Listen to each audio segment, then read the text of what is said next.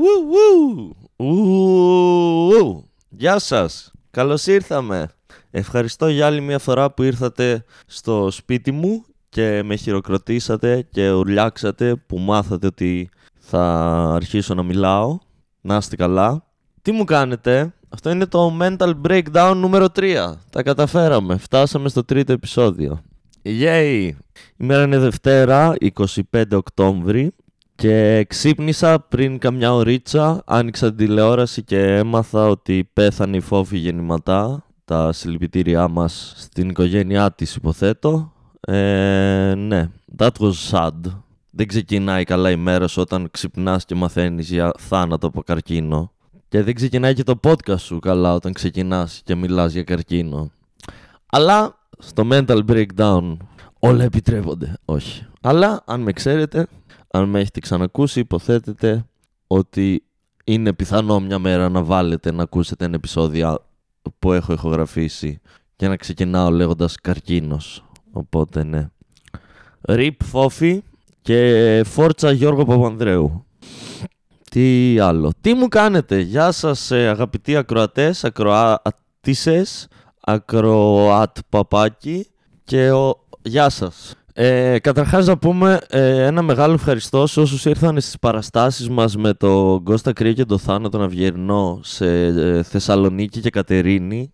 Θεσσαλονίκη μάλιστα εμφανίστηκαν ε, και τουλάχιστον από ό,τι ξέρω δύο παιδιά τα οποία ακούνε τα podcast και ήρθαν να με δουν για πρώτη φορά από κοντά. Ευχαριστώ Παναγιώτη και βασικά Πάνο και Άρτεμις που ήρθατε να μας δείτε.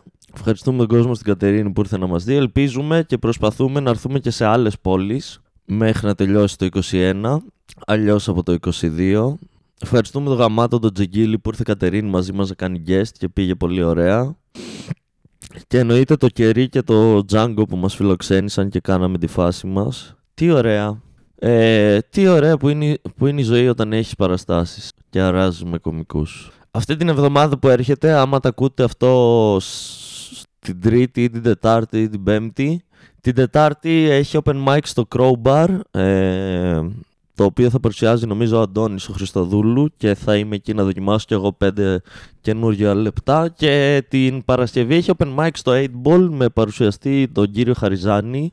Και θα είμαι και εκεί για να δοκιμάσω καινούργια 5 λεπτά. Οπότε, αν το ακούτε αυτό πριν τις παραστάσεις και ψηθείτε, ελάτε να δείτε open mic στη Θεσσαλονίκη. Και να, ναι, να κάνουμε, να δούμε αν τα καινούργια μας κείμενα είναι αστεία ή δεν είναι, που πιθανότατα στατιστικά δεν θα είναι. Να, να καταρρύψουμε ένα μύθο εδώ αν υπάρχει αυτός ο μύθος, δεν ξέρω αν υπάρχει, αλλά αν υπάρχει καλό θα ήταν να τον καταρρύψουμε. Ε, όταν γράφεις ένα κείμενο, 5 λεπτών και πας και το παίζεις σε open mic δεν σημαίνει αυτό ότι αυτά τα 5 λεπτά είναι καλά και έτοιμα για παράσταση ακόμα και αν πάνε καλά. Ε, στατιστικά θα πω ότι 80, ένα 80% των αστείων σου που θα παίξεις πρώτη φορά θα είναι δύσκολα. Συνήθως. Ή μπορεί απλά εγώ να μην είμαι αστείος για να μην ξέρω πώς, πώς να κάνω τα κείμενά μου αστεία και απλά τα καινούργια μου αστεία να πεθαίνουν. Παίζει και αυτό σαν σενάριο. Θέλω να ξεκινήσω. Θέλω να σας πω για το χειρότερο περίπτερο που έχω, θα έλεγα που έχω γνωρίσει, αλλά κανένας δεν γνωρίζει περίπτερα. Δεν την πας ένα περίπτερο και είσαι, όχ, γεια σου περίπτερο, με λένε Δημήτρη. Και είναι το περίπτερο, γεια σου Δημήτρη, με λένε περίπτερο. Και του λες εσύ, σε λένε περίπτερο. Όλα τα περίπτερα τα λένε περίπτερα. Και είναι το περίπτερο, όχι. Εμένα συγκεκριμένα λένε περίπτερο. Βλέπεις απέναντι εκείνο το, το άλλο. Ε, ναι, το βλέπω. Εκείνο το λένε Γιάννη. Α, απλά έτυχε να έρθω στο μοναδικό περίπτερο που το λέμε περίπτερο. Και είναι το περίπτερο, ναι. Και σε βάφτισαν έτσι, ρε περίπτερο. Α, δεν με βάφτισαν γιατί ο παπάς είπε ότι πρέπει να είναι χριστιανικά τα ονόματα και δεν υπάρχει Άγιος περίπτερος. Οπότε απλά έγινε μια ονοματοδοσία. Α, μάλιστα. Και τώρα που γνωριστήκαμε, ρε περίπτερο. Τι φάση; Τι φάση περίπτερο στη, στην Αθήνα γιατί όλοι όσοι δουλεύουν στο συγκεκριμένο περίπτερο που είναι δίπλα από εκεί που μένω δεν είναι λειτουργικοί άνθρωποι. Δηλαδή, να οργανωθούμε, ωραία. Δύο, θα σας πω δύο απανοτές φορές που πήγα σε αυτό το περίπτερο για να πάρω καπνό. Πάω την πρώτη φορά, φτάνω στο περίπτερο Και η κοπέλα που είναι μέσα μιλάει στο κινητό, με κοιτάει και περνάει τα επόμενα 5 λεπτά συνεχίζοντας να μιλάει στο κινητό με τη φίλη της. Λες και εγώ δεν είμαι πελάτης, λες και εγώ δεν υπάρχω. Και απλά κάθομαι εκεί και είμαι εντάξει, κάποτε θα το κλείσει. Και περιμένω εγώ τώρα, μιλάει η τύπησα στο τηλέφωνο, που έχει ένα βλέμμα η τύπησα, ε, που φαίνεται ότι είναι αυτό το βλέμμα που έχουν κάποιες κοπέλες που είναι 30 κάτι χρονών.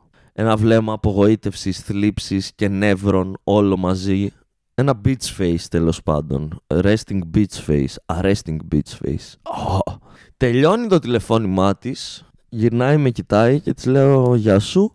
Θέλω ένα καπνό καρέλια λευκό και ένα καπνό Lucky Strike. Μου δίνει το καρέλια λευκό και ξεκινάει να ψάχνει το Lucky Strike. Πάρει επιπτόντω να πούμε κάπου εδώ ότι από αυτό το περίπτερο είχα πάρει παλιότερα με άλλον άνθρωπο να δουλεύει βεβαίως. Lucky Strike, καπνό και είχαν γενικά. Και ξεκινάει και ψάχνει τώρα αυτή να βρει Lucky Strike. Σε κάποια φάση με κοιτάει κιόλας μπερδεμένη και κάνει αυτό, αυτό με το χέρι το άντε τώρα να βρω εγώ αυτό που μου ζήτησες, με γάμισες. Ε, συγγνώμη που, που, που, που σε διέκοψα από το τηλεφώνημά σου την ώρα της δουλειάς για να δουλέψεις ε, και να σου δώσω λεφτά. Συγγνώμη και συγγνώμη που ζήτησα Lucky Strike καπνό. Δηλαδή άμα, άμα σε ενοχλεί τόσο πολύ από εδώ και πέρα να αλλάξουμε καπνό. Παλεύει λοιπόν πάρα πολύ ώρα να βρει Lucky Strike κάνοντας γκριμάτσες και φαινό, φαινόμενοι πάρα πολύ μπερδεμένοι με αυτό που ζήτησα σαν να μην ήξερε καν ότι υπάρχει καπνός Lucky Strike. Τώρα θα μου πεις δουλεύεις σε περίπτερο, καλό θα ήταν αυτές τις πληροφορίες να τις ξέρεις. Δηλαδή αν πήγαινα στην αστυνομία και έλεγα γεια σας, θέλω να βγάλω μία ταυτότητα, ο μπάτσος θα έπρεπε να ξέρει πού να με στείλει στο κτίριο για, να, για την ταυτότητα. Δεν θα του έλεγα γεια σας, θέλω μία ταυτότητα και θα μου έκανε «Α, καλά, άκου τώρα τι θέλει μαλάκας ταυτότητα». Δεν ξέρω καν να φτιάχνουμε τέτοιες στο αστυνομικό τμήμα. Και μετά να ψάχνει όλο το κτίριο και να είναι πού, πού να κάνουμε άρα για ταυτότητες; Οπότε, παιδιά, μετά από πολλή ώρα προσπάθειες μου λέει δεν, δεν μπορώ να βρω και λέω γάμα το. Ήδη έχουμε σπαταλήσει πολύ χρόνο από τη ζωή μου και μάλλον από τη ζωή σου γιατί βιάζεσαι να ξαναμιλήσεις στο τηλέφωνο. Δώσε μου απλά τον καρέλια και πάρε τα λεφτά μου να φύγω γιατί κουράστηκα. Δίνω τα λεφτά, μου δίνει τον καπνό, πάω σπίτι, ανοίγω τον καπνό, πάω να στρίψω ένα τσιγάρο και συνειδητοποιώ ότι αντί να μου δώσει καπνό καρέλια λευκό, μου έδωσε καπνό Old Holborn λευκό. Δηλαδή, γάμισέ μας κιόλας. Τώρα θα πείτε και έχετε δίκιο. Καλά ρε Δημήτρη. Όταν στον έδωσε τον καπνό στο περί... έξω από το περίπτερο, όχι στο περίπτερο, εσύ ήσουν έξω από το περίπτερο και αυτή ήταν μέσα στο περίπτερο. Όταν σου έδωσε τον καπνό, εσύ δεν είδες ότι δεν ήταν ο Καρέλια και ήταν ο Old Holborn. Και θα σας απαντήσω εγώ ότι μεν έχετε δίκιο, αλλά μου τον έδωσε αυτό τον καπνό με τόση αυτοπεποίθηση ότι είναι σωστός και τον έβαλε και ανάποδα από την πλευρά που φαίνεται μόνο ε, το, το κατάμαυρο πνευμόνι που με την αυτοπεποίθησή της και μόνο με έπεισε ότι μου έχει δώσει καρέλια οπότε απλά δεν κοίταξα, το πήρα και το έβαλε στην τσέπη μου. Δηλαδή και Lucky Strike δεν μας, δεν μας έδωσες που σίγουρα είχε το περίπτερο και καρέλια ζήτησα και μου έδωσες λάθος καπνό και μου συμπεριφέρθηκες. Λες και σου χαμούσα την ψυχή που σου ζήτησα να μου δώσεις καπνό ενώ είσαι περίπτερο.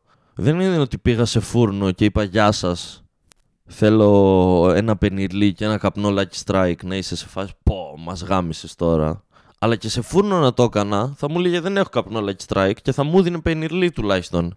Δεν θα μου δίνει καλτσόνε αντί για πενιρλί.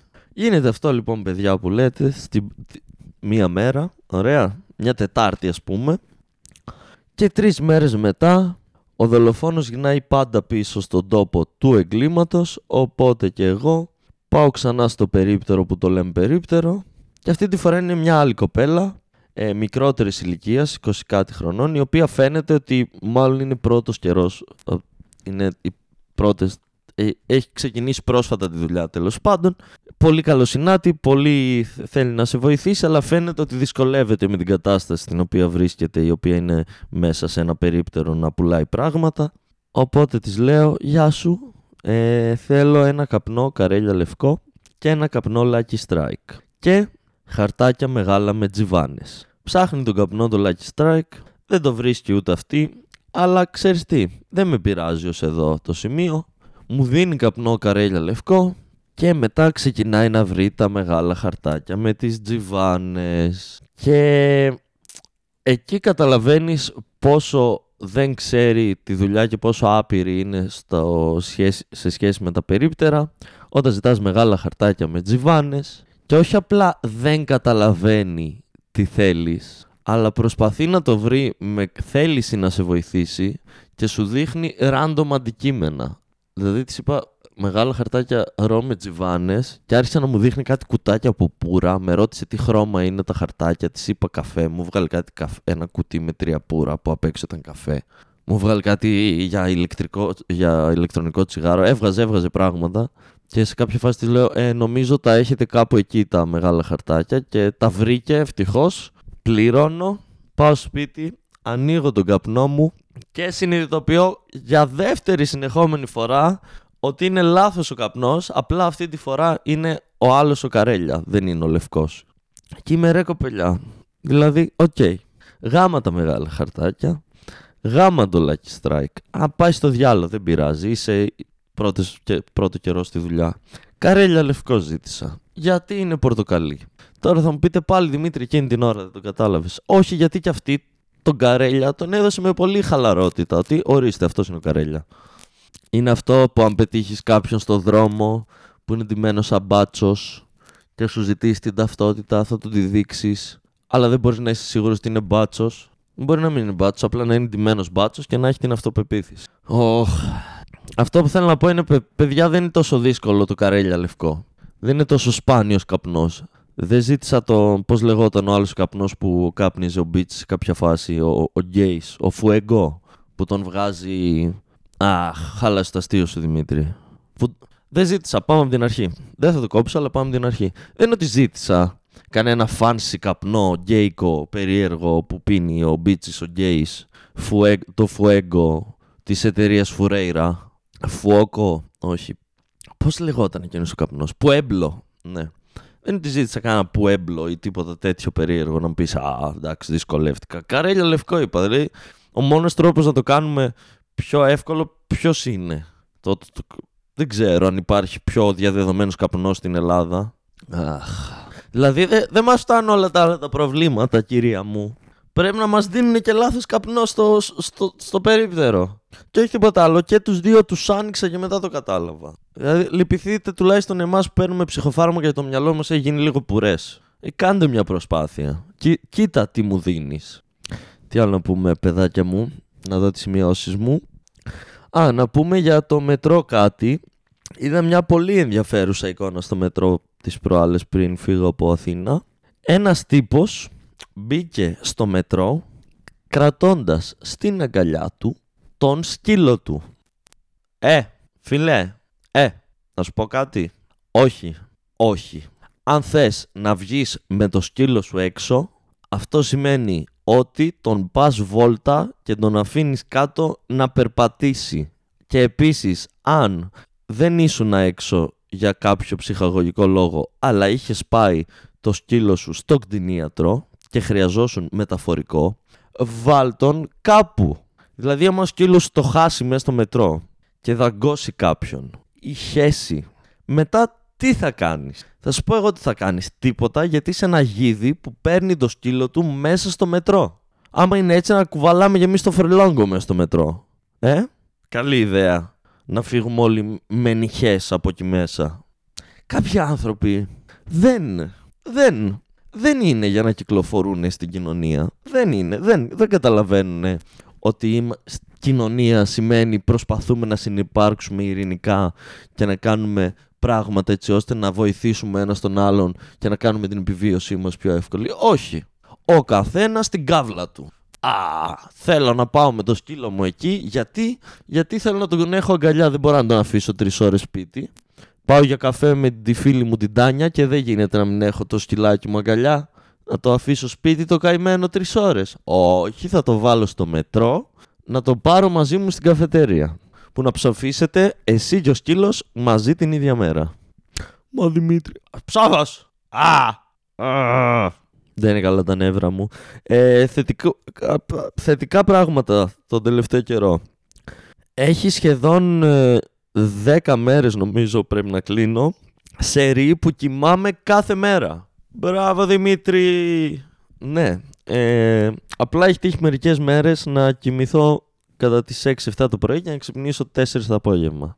Επίσης, άλλο ένα θετικό, δεν έχω ξυπνήσει πιο αργά από 4 το απόγευμα αυτές τι 10 μέρες. Το οποίο, αν έχετε ακούσει το πρώτο mental breakdown, και δεν θυμάμαι και το δεύτερο, ε, ναι, έχετε τις πληροφορίες ότι τον τελευταίο καιρό, μια στις τρεις μέρες δεν κοιμόμουν καθόλου. Οπότε, γεια Η ζωή σε αυτό το τομέα έχει καλυτερέψει λίγο. Σε άλλους τομείς πάλι παραμένει ίδιο.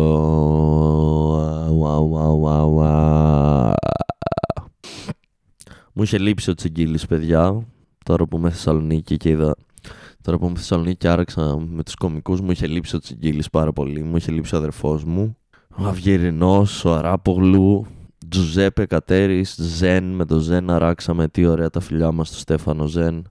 Είδαμε Βαβούρα να γαμάει, αλλά τον είδαμε και σε παράσταση να πηγαίνει πολύ καλά. Βαβούρας, όποιος δεν έχει δει stand-up Βαβούρα, χάνει και χάνει και η σκηνή κάθε φορά που υπάρχει παράσταση χωρίς βαβούρα.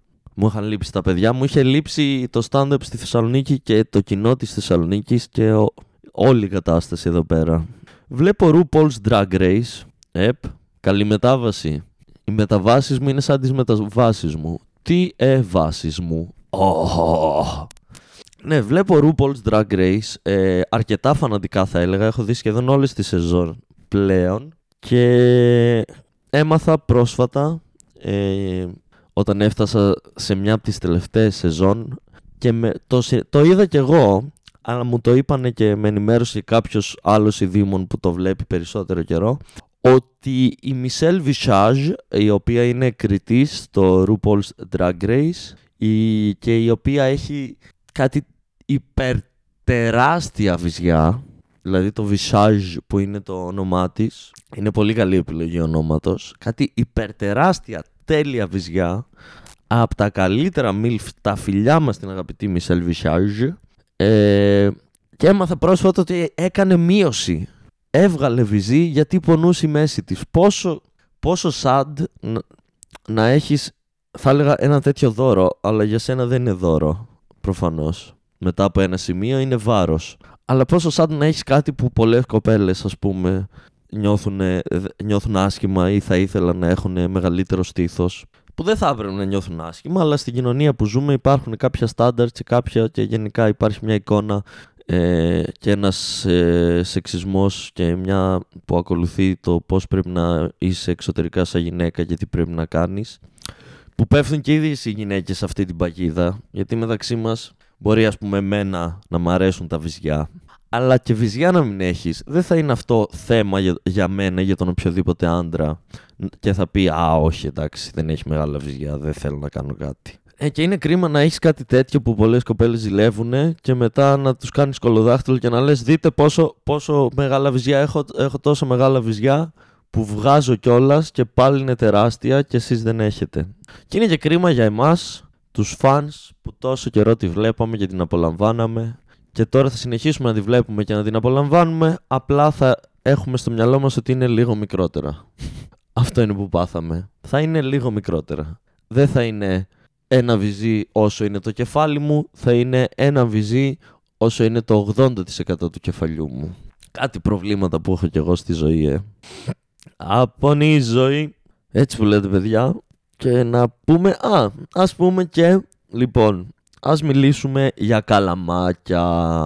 Ας μιλήσουμε για καλαμάκια λοιπόν, γιατί η κατάσταση έχει ξεφύγει με τα καλαμάκια ή σου φέρνουν χάρτινο καλαμάκι, αν παραγγείλεις καφέ είτε delivery ή έξω, ή σου βάζουν έξω και κάποιοι έχουν στα σπίτια τους σιδερένιο καλαμάκι. Δηλαδή είχαμε τα πλαστικά καλαμάκια τα οποία ήταν Πρώτον, κομπλέ για να πιείς τον καφέ σου και να μην έχει γεύση άλλη εκτός από καφέ. Και επίσης ήταν αρκετά ε, εύκολα στο να λυγίσουν έτσι ώστε αν τύχει και σκοντάψεις και πέσεις πάνω σε ένα ποτήρι ή σε ένα με καλαμάκι ή σε ένα καλαμάκι να μην πάθεις κάτι. Και έχουμε πάθει κάποια οικολογική κρίση συνείδησης όπου αποφασίσαμε να σώσουμε τον κόσμο με καλαμάκια. Γιατί τα καλαμάκια ήταν το πρόβλημά μας στην κατανάλωση πλαστικού και στην κατανάλωση υδατανθράκων σαν, σαν, σαν ανθρωπότητα. Ε, από όλα τα άλλα πράγματα που χρησιμοποιούμε για να καταστρέψουμε το περιβάλλον και τα οποία μπορούν να αλλάξουν με, με μηδενικές συνέπειες για, για τη χρήση τους, το μεγάλο μας πρόβλημα ήταν τα καλαμάκια. Εκεί ήταν το πρόβλημα. Εκεί κάνουμε την επανάστασή μας. Γιατί αυτή, γιατί η γενιά, η γενιά η δικιά μου και κυρίως η, η νέα γενιά μετά από μένα, αλλά και η δικιά μου και λίγο πιο πριν, έχει αποφασίσει ότι κάνει τις επαναστάσεις της από το σπίτι και από το ίντερνετ απλά για να πει ότι εγώ γαμάω και εσείς που δεν κάνετε αυτό που πρέπει είστε για τον μπούτσο και όχι για να βοηθήσουν όντως. Οπότε η Επανάσταση και επειδή το κράτος και η πολιτική μας όπως έχω ξαναπεί έχουμε τους πολιτικούς που μας αξίζουν επειδή λοιπόν έχουμε αυτούς που μας αξίζουν και αντιπροσωπεύει πλήρως η κατάσταση σε, σε κυβέρνηση και βουλή το ποια είναι και η κατάσταση εγκεφαλικά στην κοινωνία, στην ελληνική ε, και γενικά την παγκόσμια, αποφασίσαμε να καταργήσουμε τα πλαστικά καλαμάκια σιγά σιγά και να έχουμε μόνο χάρτινα και σιδερένια. Οπότε εγώ ή πρέπει όταν πίνω καφέ να έχω γεύση χαρτί, τι ωραία, ε, α, και γαμό. Και πολύ οικολογικό έτσι, το να κόβεις δέντρα. Μα Δημήτρη είναι ανακυκλώσιμο. Ναι, είναι ανακυκλώσιμο αν το πετάξω στην ανακύκλωση, φίλε μου. Αν το πετάξω στον κάδο που είναι για τα σκουπίδια, δεν είναι ανακυκλώσιμο. Απλά λιώνει στο χώμα. Επίσης, δεν ξέρω αν έχετε παρατηρήσει, έρχε, παραγγέλνω καφέ, έρχεται στο σπίτι ο καφές, χάρτινο καλαμάκι, πλαστικό ποτήρι. Ε, ε, φιλέ, ε, να σε ενημερώσω ότι το πλαστικό ποτήρι με το πλαστικό καπάκι έχει πολύ περισσότερο πλαστικό από το καλαμάκι το οποίο έσωσε σε αυτή τη στιγμή. Ενημερωτικά το λέω. Οπότε εγώ πρέπει να πιω καφέ με γεύση χαρτί, ε, ωραία πράγματα, ή να έχω δικό μου καλαμάκι σιδερένιο και κάθε φορά που πάω να πιω καφέ να κοπανάω το σίδερο στο δόντι μου και να αγχώνομαι ότι θα σπάσω το δόντι μου και κάθε φορά που βλέπω το, το καλαμάκι μέσα στο σπίτι, μέσα σε κάποιο ποτήρι, να αγχώνουμε ότι αν πέσει κάποιος θα καρφωθεί το καλαμάκι. Ωραία. Τι καλά. Τι ωραία. Ε, χάρτινο το καλαμάκι, πέτρινη ακρογελιά. Να αρχίσουμε να χρησιμοποιούμε και χάρτινα τα προφυλακτικά. Αυτό θέλω να πω. Ε, ε, γιατί όχι; Γιατί χρησιμοποιούμε λάτεξ. Ξέρετε, τώρα αυτό θα με ρωτήσετε γιατί ξέρεις αυτή την πληροφορία; Ε, τυχαίνει να την έχω πετύχει κάπου, δεν έχει σημασία και λάθος να είναι για, για, κάποιο, για ένα ποσοστό, δεν έχει μεγάλη σημασία. Το point είναι το εξής. Κάθε μέρα σε όλη τη γη γίνονται 120 εκατομμύρια φορε, ερωτικές συνευρέσεις. Δηλαδή υπάρχουν, γίνονται 120 εκατομμύρια σεξ που θα λέγαμε στην καθομιλουμένη. Καθομιλουμένη. Ωραία.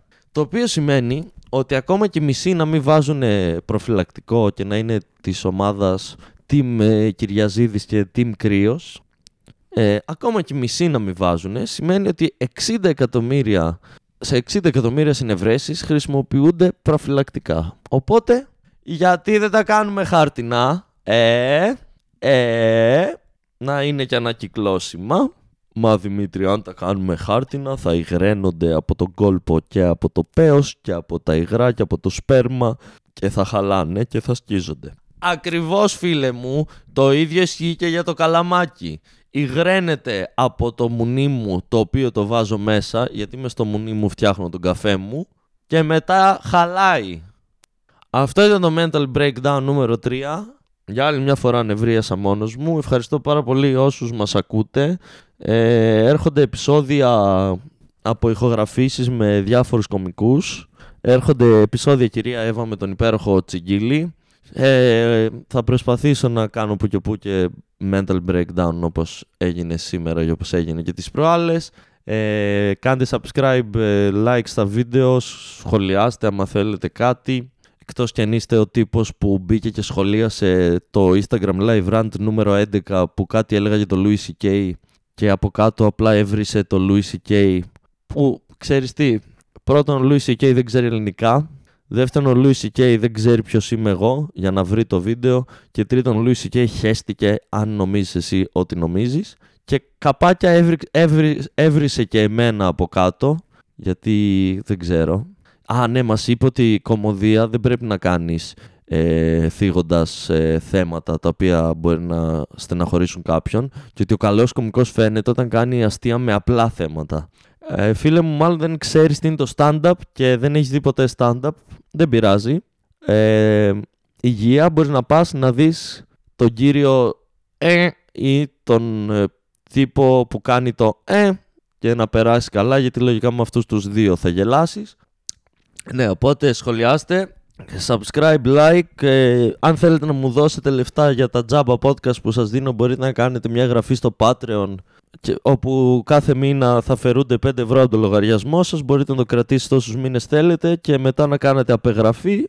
Αλλά άμα δεν κάνετε απεγραφή, παιδιά, κάθε μήνας που περνάει θα χρεώνεστε και δεν μπορώ να σας δώσω εγώ πίσω τα λεφτά. Να το έχετε αυτό στο νου σας. Ε, στο Patreon υπάρχουν κάποια πραγματάκια που έχουν ανέβει τον τελευταίο χρόνο. Λίγα πραγματάκια. Πλέον δεν ανεβαίνουν καινούρια. Όπως είπα και στο προηγούμενο επεισόδιο, αν έχετε Patreon, αν ήσασταν στο Patreon, θα σας έλεγα να βγείτε προς το παρόν γιατί δεν ανεβάζω κάτι καινούριο. Αλλά αν δεν έχετε μπει ποτέ, μπορείτε να μπείτε ένα, μπείτε ένα διμηνάκι αν θέλετε να με βοηθήσετε οικονομικά. Να στηρίξετε τη φάση, μπείτε ένα διμηνάκι, ακούστε ότι έχει ανέβει στο Patreon και μετά κάντε απεγραφή και θα είστε κομπλέ. Και τι άλλο, ελάτε στις παραστάσεις μας, τώρα που έχουν ξεκινήσει παραστάσεις stand-up, ελάτε να δείτε stand-up. Ε, σκοπός αυτός είναι παιδιά, να γνωριστούμε από το ίντερνετ όσοι δεν, με ξέ... όσοι δεν μας ξέρετε από πριν και να ψηθείτε να έρθετε να μας δείτε να κάνουμε stand-up. Γιατί αυτή είναι η δουλειά μας. Και ναι, ελάτε στις παραστάσεις, ευχαριστούμε πάρα πολύ όσους ήρθατε και όσους θα έρθετε. Ε, και μάσκες όπου πρέπει πάνω από τη μύτη, εμβόλιο, βαρέστε το. Εγώ πάω για τρίτη δόση λίγο καιρό και φυσικά μη φοράτε προφυλακτικά και ο Μπίτς και ο Αργύρης ως γνωστόν τον παίρνουν ασύστολα.